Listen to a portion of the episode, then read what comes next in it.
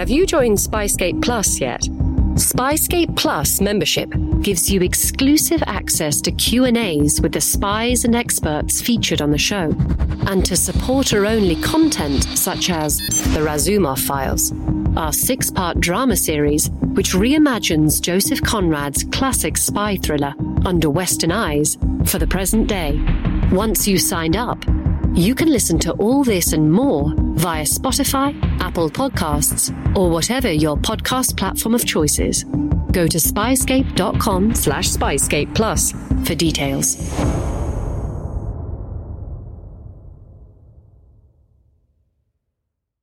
Incoming transmission.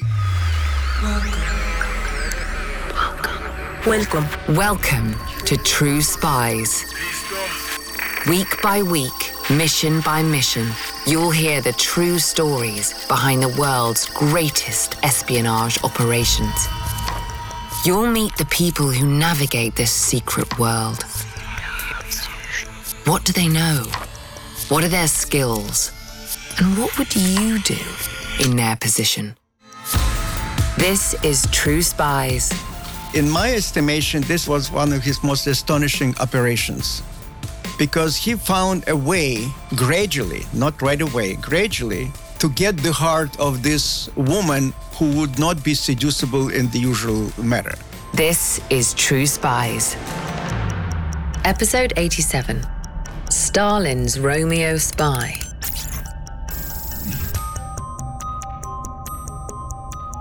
The first time I uh, met Bystrolyotov under very unusual circumstances. I was a freelance journalist, and my work was published in leading Soviet time publications like Izvestia and the uh, Evening Moscow and Labor and Soviet Culture and, many other.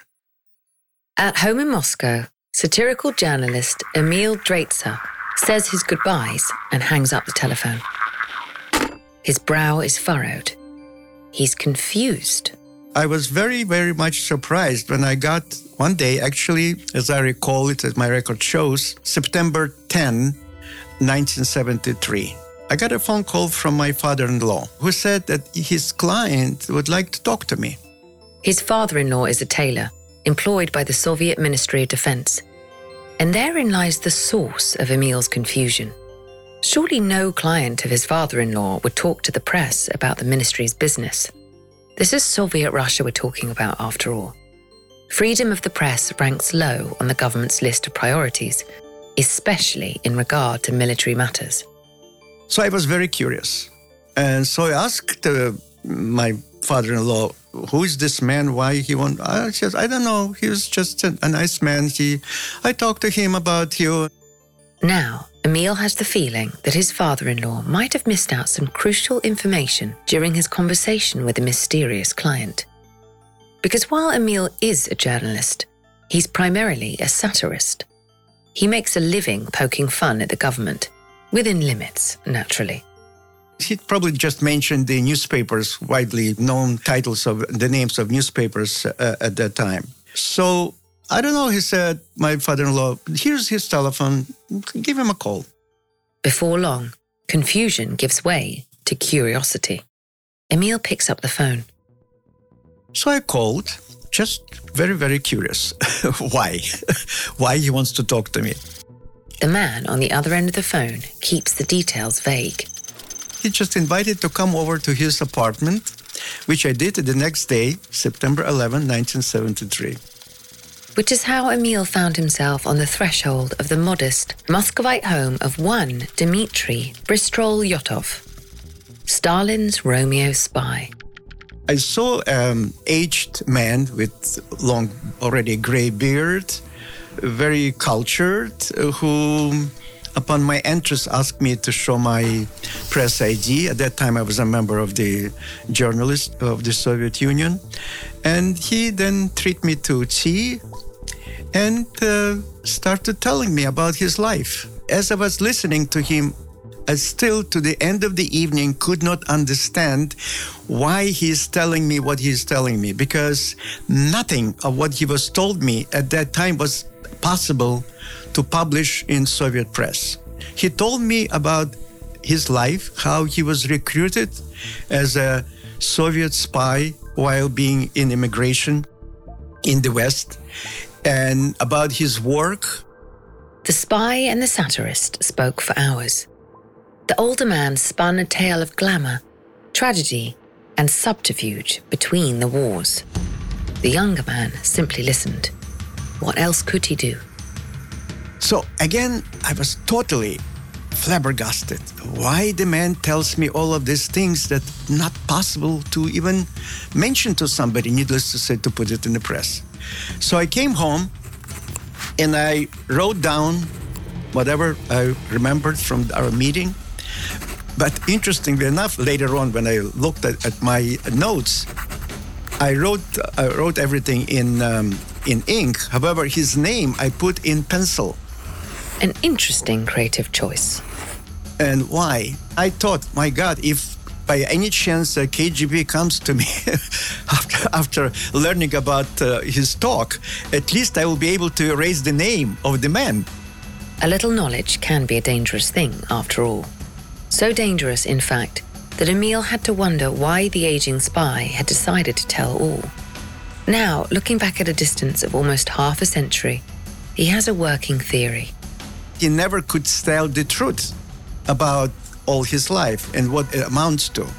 So, therefore, it's like a man in a inhabited island puts a note in a bottle and throws into the ocean in hope that someday somebody will pick it up and learn about him. Within the next few months, Emil Draitser would be on a plane out of Soviet Russia, bound for the United States. And that's where he's made his home ever since, making a living as a writer and academic. It would be almost 30 years before he heard the name Bystrolyotov again. In 2002, a um, small collection of my short stories was published by um, a publisher in California, and uh, they invited me for publication lunch. And during this conversation, I knew that the man was uh, Gary Kern. He was my colleague. He had a doctorate degree from um, Princeton University, and he was a writer. And so I asked him, you know, like we talked around the table, what you're working on. And he said, well, I'm now writing a biography of a um, Soviet spy. And just to keep conversation going, I told him, yeah, you know, uh, I also met one Soviet spy some years ago and said, What was his name? And I said, Dmitry Bystrolyotov. And Gary froze and said, What? You met Dmitry Bystrolyotov? Yes. Do you have notes of your meeting? He said, Yes, I do. Oh my God, you must write about your meeting. You're part of his biography. I say, What I mean, all of a sudden I'm part of somebody's biography. Unbeknownst to Emil, in the intervening years, the life and work of Dmitry Bystrolyotov had reached a wider audience.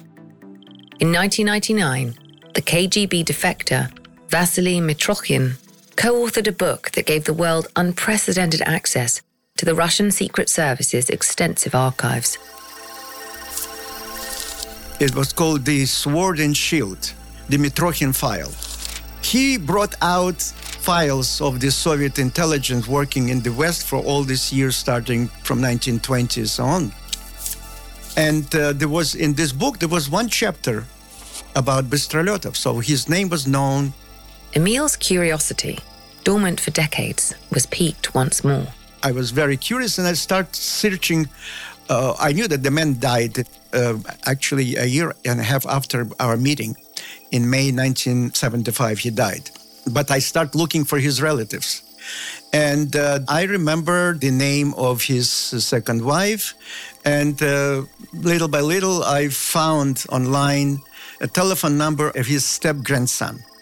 So when I contacted him, I introduced myself and I said that I would like to investigate and write biography of Dmitry Bystrolyotov. He invited me to come to Moscow, and that's how it all started. In Moscow, Emil poured through Bristol archives Novels, memoirs, private diaries, all ripe for the picking. A life in pages. He gave me archives of his writing, and that helped me to know what really life of Mr. Bystrolyotov was all about. how the whole thing started, how he became a spy, and why he was, at the end of it, wanted to talk to somebody like me to, to let the true story of his life to be known. So let's tell that story. Sit back, relax, order a coffee, slice of strudel. Oh, go on then. When in Berlin, do as Berliners do. A pretty young woman stares antsily out through the window of the cafe. She's waiting for someone. Eventually, her patience is rewarded. So as they were watched through window of the cafe, a limousine would uh, drive up and uh, came out a dashing, handsome count, uh, well dressed. The young count, for his noble bearing is plain for all to see, smiles nervously as he glides through the cafe's gilded entrance. And if you were sitting there too, a table or two away, perhaps, you might have overheard her asking him a question Have you met Doris? Yes, there is a third member of this jolly little group. This woman was in her early 40s and she was disfigured through accident in her early life to the extent that she was horrifically ugly. Doris, too, had someone special in her life. Maybe you've heard of him. She was ultra Nazi. She was totally devoted. She adored Hitler. Ah, that's right. It is 1935. Doris is the keeper of some of Hitler's most valuable secrets. And the lovely young couple? Soviet spies, determined to wrest them from her by any means necessary. The Count, as you probably surmised, is just one of many aliases maintained by the protagonist of this week's episode, Dmitry Bystrolyotov. Let's leave the cafe for a moment. We'll be back soon. In the meantime, let's find out more about our mysterious aristocrat. Actually, to understand fully his motivations that were used for him to be recruited by the Soviet intelligence, you have to understand his main vulnerability. And his main vulnerability was to be an abandoned child. It's 1901 in the city of Anapa. Dmitry Bystrolyotov begins life on an uneasy footing. Russian society is changing, and he is a social experiment. His mother was a suffragist and she, with her girlfriend, also suffragist, decided to do something to prove to the society at that time, that we're talking about beginning of 20th century, that you can have a child out of wedlock. It's no big deal. How you do it? Nine months earlier, Dmitry's mother had offered this radical opportunity to a number of noblemen who holidayed in the city on the Black Sea. And at the age of three, he was sent to live with a foster family. And the foster home was of impoverished gentry family in St. Petersburg. During his time with his new family of faded aristocrats, Dmitry was unwittingly prepared for a future in intelligence work. Why? Because he learned at least three foreign languages. It was custom at that time English, French, German. Then he learned how to fence. He learned how to dance. He learned how to treat a lady in a high manner. It all became very handy in his future work. Of course, he never even crossed his mind that would ever happen to him. Dmitry returned to Anapa to live with his mother at the age of 13. Their relationship, needless to say, was complex. At every juncture, her fervent dedication to social justice took priority over her son and the Civil War started. After World War I, Civil War started, and he wound up to be a sailor in the Black Sea. In this whole mess that happened at that time, not really knowing who is fighting whom and for what, he wound up to be with the White Guards, with the military forces that opposed the takeover of power. He immigrated with them to Istanbul. In Istanbul, Dmitry's mental health, already somewhat fragile as a result of his upbringing, began to suffer. Before long, he was desperate to return to Russia. When he was in Istanbul, he came to the Soviet embassy and asked to come back. But he already was marked as being an enemy of the Soviet regime. The Soviet embassy denied his request. But that's not to say that they didn't see potential in him. After all, Dmitri was young, handsome, and educated, and he really wanted to go home. If you're a long-time listener to True Spies, you'll know that understanding somebody's primary motivations is essential to recruiting them. At that time, they already thought, they, I mean, the Soviet intelligence already thought this is a prospect to be used in the West. So they say, you go with, with the flow, we'll contact you later on. Eventually, like many Russian emigres of the period, he washed up in Prague, the bustling capital of Czechoslovakia. And then at Prague, he again contacted the Soviet embassy asking to come back. For him, kind of going back to mother meant going back to motherland. Mother, motherland. That's the main desire that he had. But uh, he was told, well, you have to deserve to come back, to ask to allow back. Do something that, that proves that you're really loyal to your motherland. Do something that would prove to us that you're worthy of coming back. And that was the carrot that was in front of him for the whole time of, of his intelligence work. The Soviet intelligence service went by many names in the early years of the USSR the Cheka, the GPU, the OGPU, the NKGB, the NKVD. Look, you get the picture. For consistency's sake, we'll use their most famous moniker, the KGB. You'll have to forgive the anachronism. At this point in history, the KGB had one thing on their minds, and they knew that Dmitri could help them get it. Probably would be important to describe the main target of spy work of Bystrolyotov at that time. And the main target was diplomatic secrets. Ability to read diplomatic codes, uh, to have access to diplomatic codes and ciphers, and ability to read diplomatic correspondence. Why? Because in mid 1920s, the international situation was full of ambiguity. Nobody knew how to handle at least two rogue states Germany, after its defeat of an, an Versailles Treaty that was prohibited from having military development, and the Soviet Union. The old powers of Western Europe were deeply suspicious of the Soviet Union. So, therefore, the diplomats of Western countries, let's say French and uh, British, they tried to figure out what to do now. And the Soviets wanted to know what's going on. It's like playing cards and knowing the cards of your opponents. Before the age of the personal computer, every embassy had a pool of typists who would note down the musings, memos, and diktats that make up diplomatic life. These typists were usually women. The KGB had correctly assumed that women tended to like Dmitry Bystrolyotov.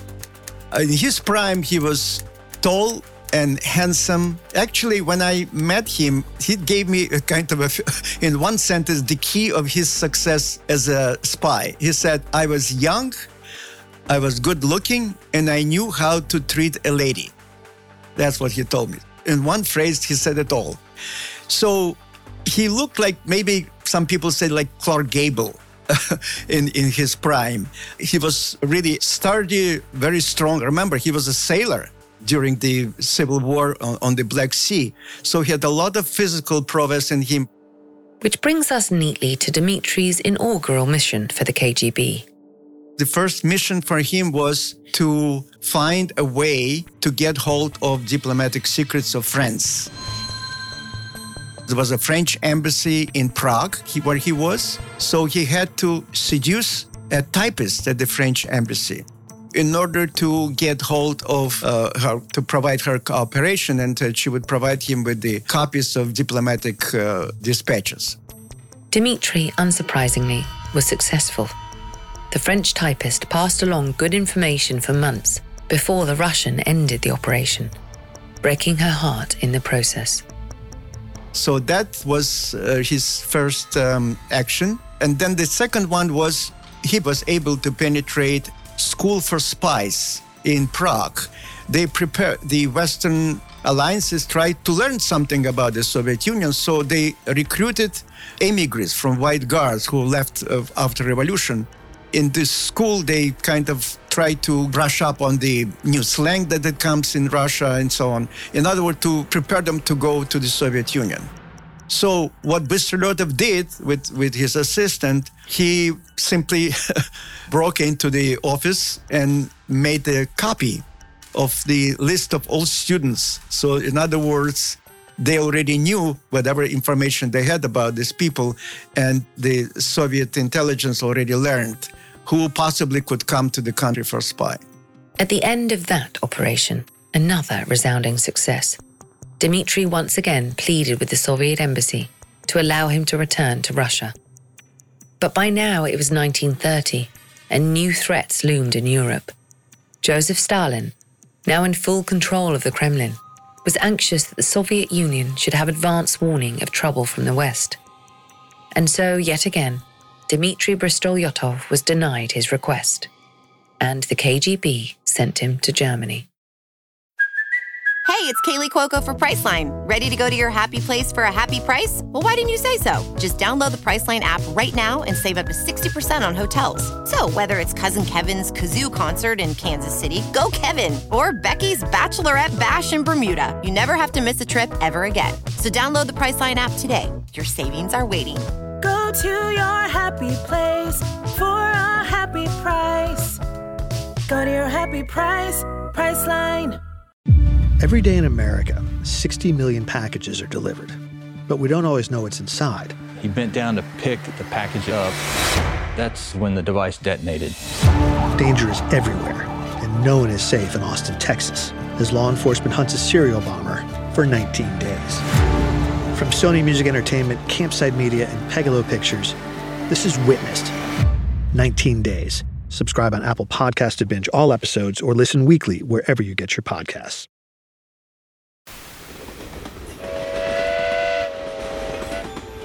Dmitry arrived in Germany under a new alias, Alexander S. Gallus, a Greek merchant. You see, Dimitri had become something of a master of disguise, operating a number of aliases, often on parallel missions.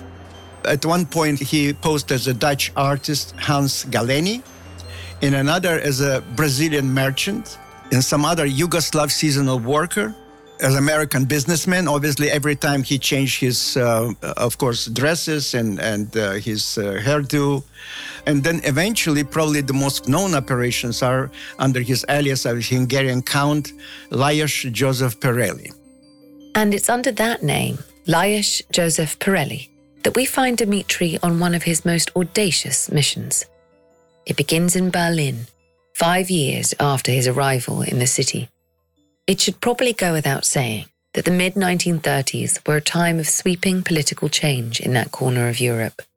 According to the Versailles Treaties, Germany was prohibited to build up their military force to have more than 100,000 uh, uh, troops, uh, which was not even enough to defend uh, Germany, uh, prohibited conscription totally. But in 19, 1933, uh, as we know, in January, Hitler came to power.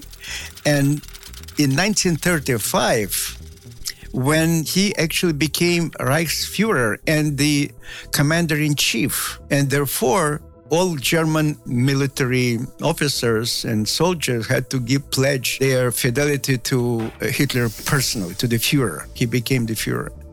So he started rearmament of, of Germany. Obviously, it was a secret for the outside world. And here the Soviet intelligence uh, sense that things are changing. So the Soviet um, spy ring in Berlin learned that secret orders for military equipment, tanks, artillery, aircraft, was given to various German factories and plants. But how much of what?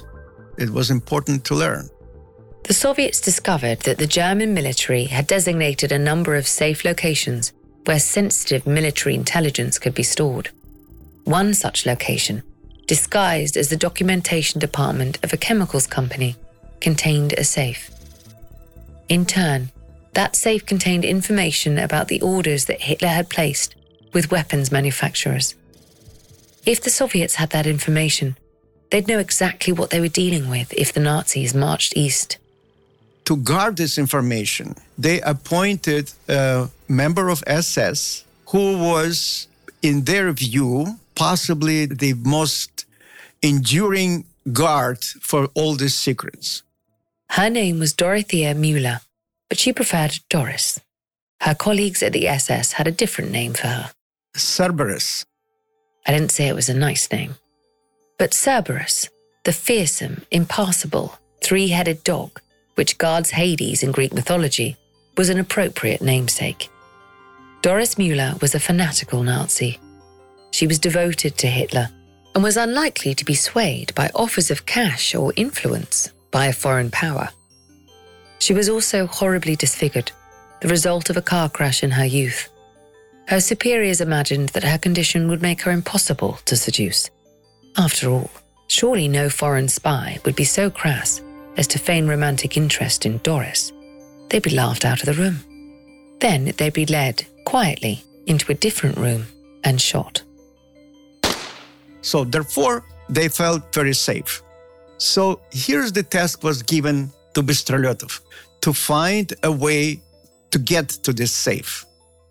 And uh, in my estimation, this is, was one of his most astonishing operations because he found a way gradually, not right away, gradually to get the heart of this woman who would not be seducible in the kind of straightforward, the usual manner. Dmitri knew that Doris would be a hard nut to crack, even for someone with his natural charms. So he worked slowly, establishing a kind of shadow courtship with his unwitting target. And he started step by step. First, his assistants, who learned everything about the woman.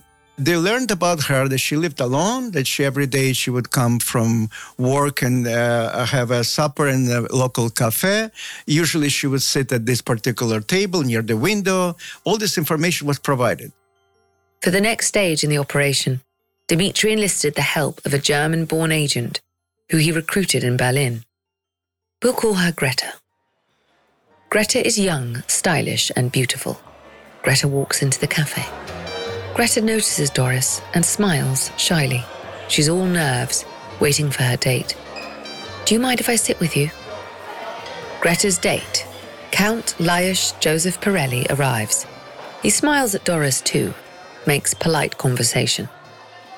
Here, Bystrolyotov used one of his methods that, what to me is ingenious, that usually his target has to see him not from out of the blue, but step by step.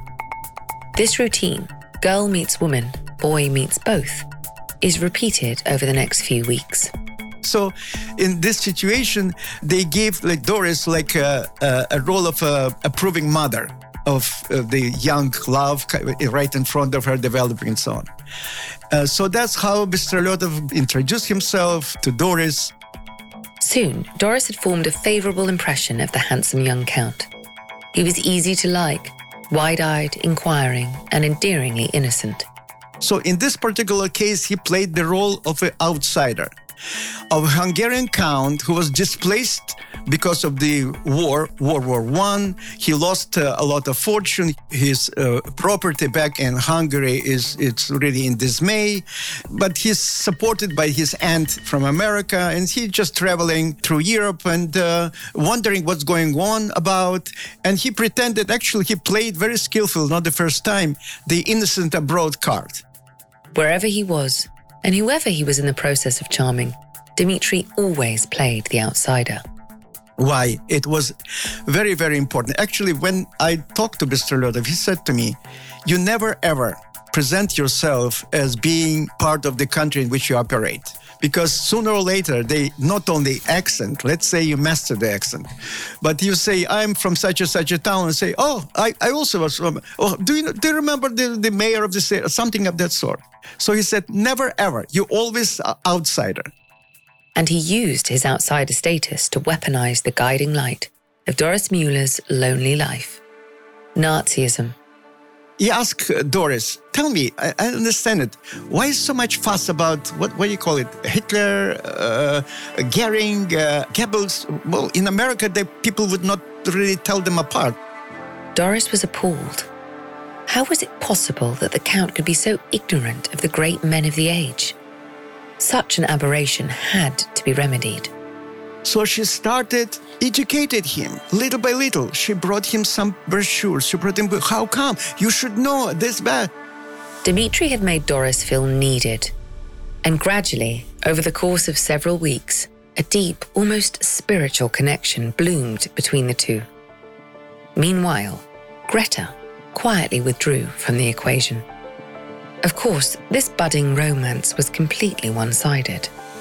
Eventually, in, even in his memoir, he writes that first time when he kissed her, he, he shattered because she was so unattractive. But it was necessary for the business at hand. The initial seduction complete, Dmitri was able to move on to the most crucial stage of his operation the acquisition of secrets.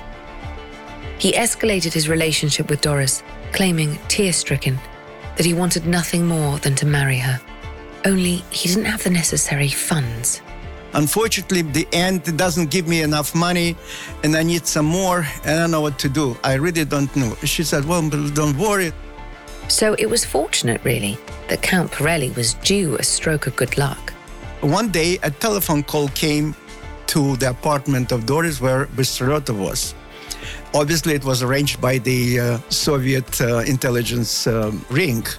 Uh, the phone call was from another, obviously, Soviet intelligence officer and Bystrolyotov listened to it, and she said, "Who is who was calling you?" He said, "Well, it's actually he's uh, my old man whom I know almost all my life. He was a manager of our estate. He was like my second uh, father after my father died. Well, he learned about my situation and he wants to help me, but I don't know. He only said that the only possible way to get into some money is to play the stock market." Hitler's militarism had reinvigorated the economy the German stock market had been revitalized after years in the doldrums. But stocks are by no means a surefire moneymaker.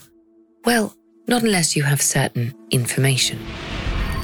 She said, What kind of information? Well, listen, I don't know much about it, Bystrolyotov said, but you know what? If we know what kind of orders are given to particular factories and plants, of heavy industry, then you can buy these stocks for low. And then when the order really come and they start producing, sell them high.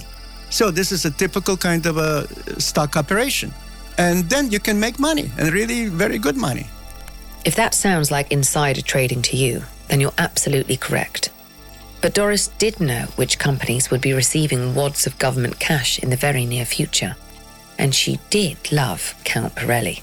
So after a while, then Doris thought of it, and then one day she looked at the files. She remembered, of course, what kind of a, information she has in, in, in this uh, safe. Like a seduction, the flow of information began slowly at first. First, she didn't bring any information in paper, just briefly telling him what kind of equipment was ordered uh, from Krupp, uh, from Farben Industry, and so on or Junkers for the planes, of course. It was a good start, but it wasn't enough for the KGB. And then uh, said, you know, the banks are need, really need some documents uh, to give us money for the operation, to borrow money to buy stocks. A simple formality, he assured her. Then one day she brought, uh, she said, only for, for two hours you have it. And they photographed it, of course, secretly from her. And so that's how gradually, over the course of several months, they got the whole picture. Dmitri's efforts had paid off handsomely. And actually, yeah, I may sum it up. The whole four year plan of rearmament of Germany was copied by the Soviet intelligence and sent to Moscow. Mission accomplished. Well, almost. There was just the small matter of a serious relationship with an SS officer to wrap up. But probably most important was how to break up the operation with uh, Doris without suspicion. Because if he would simply disappear one day, obviously she will call police, uh, missing person. Then counterintelligence come in. They will gradually will come to it. Who was this man? How did and all that business. So they then did, in the center in Moscow decided to use the so-called newspaper variant. They call it, how to cut off with no suspicion. You've heard of ghosting, right? When your love interest goes unaccountably incommunicado. Rotten luck if it's happened to you. But we guarantee that you take a ghosting over the KGB's so called newspaper variant any day of the week. First, Dmitri announced that with some money in the bank, he was ready to proceed with the wedding. But first, he would have to travel back to Count Pirelli's native Hungary to settle up with his creditors and put his beleaguered estate in order. Then, their future would be secure. In a week after Bystrelot's disappearance, there was a knock on the door of Doris' apartment, and his friend, uh, they call him Sir Battery, another Hungarian quote unquote, but actually a Soviet spy, came very dismayed and he had a clipping in his hand and said, what, happened? Okay, I'm, I'm afraid I have a bad news. And he gave it the clipping of newspaper in which it was in the column of the happening social events and so on. It was said that the Count Lajos uh, Joseph Pirelli was accidentally killed during hunting expedition. And his body was sent to his aunt in America. End of story. Tragedy had struck. Doris's beloved fiance, the only man who had ever loved her, was gone forever. Or so she thought. Few months later, Bystrolyotov had to come back to Berlin to meet another Soviet underground uh, intelligence officer. And they had a meeting in a cafe in one of the central streets of, of Berlin. And as he was coming into cafe through the glass door, he saw Doris on the other side. Both of them froze. Nobody expected. She immediately fainted. She fainted. She couldn't believe that she, the man who, who, the only hope for love ever in her life, who died, all of a sudden appears alive.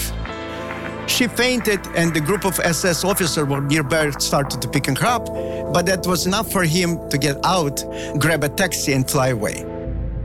The KGB had their intelligence, and Dmitry Bystrolyotov kept working, donning new guises and breaking new hearts in his long quest to return to the motherland.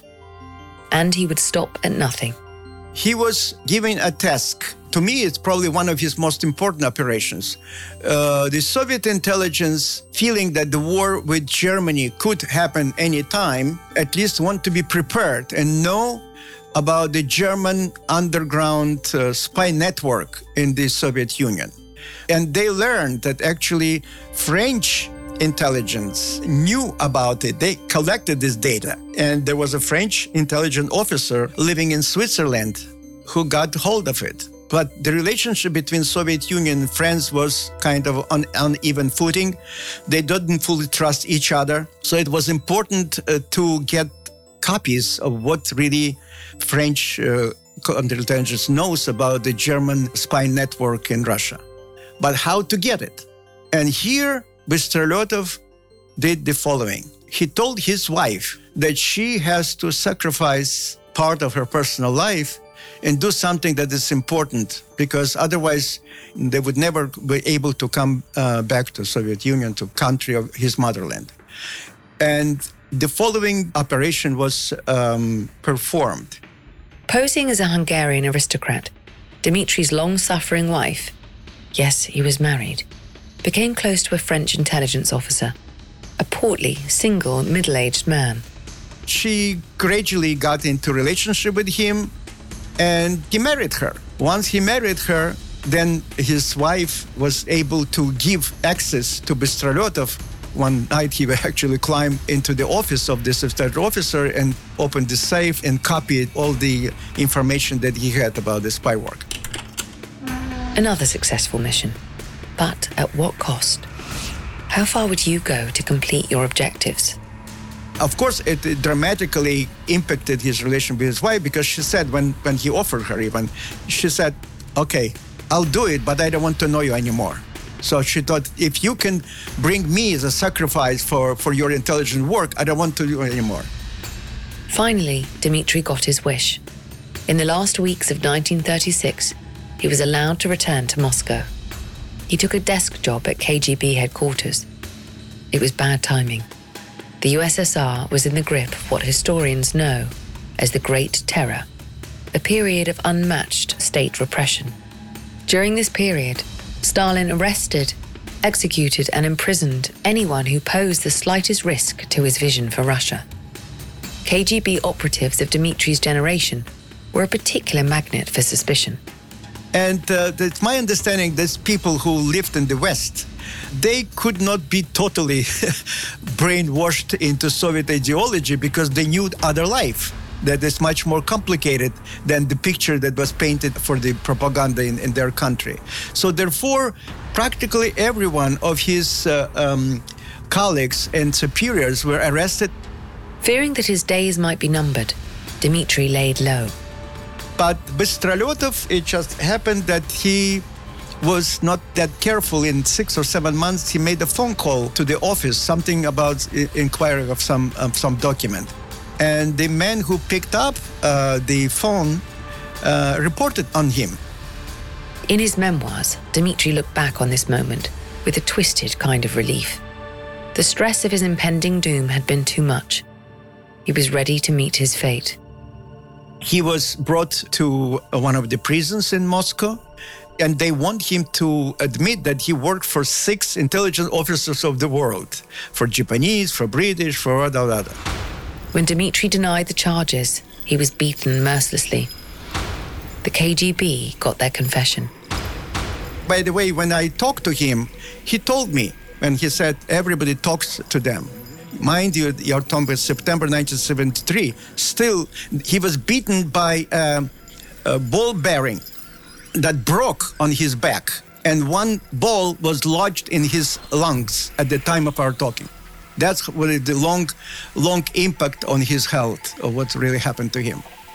Dmitry Bystrolyotov was sentenced to 20 years labor in the Gulag system, a sprawling network of camps where the USSR sent everyone from petty criminals to political prisoners. He'd served his country admirably, unquestioningly, for well over a decade. But in the end, he became just one of several thousand victims of Joseph Stalin's paranoia.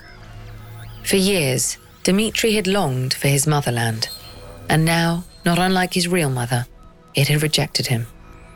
Upon his release, he worked as a translator for medical texts by that time, polyglots like Dmitri were a relative rarity in the isolated realm behind the Iron Curtain.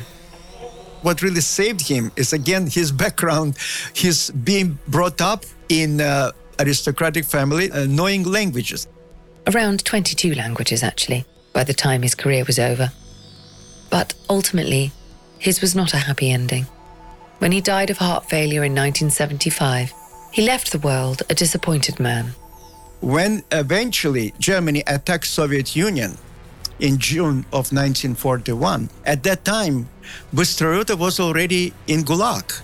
And when he learned about it, he was totally broken up because how come I gave my government already plan what's going to happen in four years?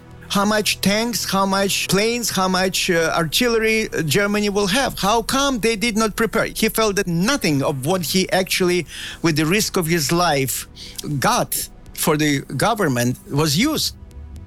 He was totally disappointed, and he wrote in his memoir that was never published, but I saw it with my own hands. Bitter disappointment that everything that he and other Soviet spies in the West risked their life to get was nothing was used. Everything was love to the motherland. All their efforts were wasted and they were thrown into, into mud. That's literally I translate what from Russian what he wrote. These lines were never ever published in the Soviet Union. That's why my book came out in America, then in Great Britain, then was translated into Polish, Would never was published in Russian. We've only told some of Dmitry Bystrolyotov incredible story this week. He was one of history's greatest spies, a tortured Russian proto Bond who infiltrated the mightiest governments of the age and looked good doing it. If you'd like to learn more, it's all in Emil Draitser's book, Stalin's Romeo Spy The Remarkable Rise and Fall of the KGB's Most Daring Operative. It's available in print and as an ebook now.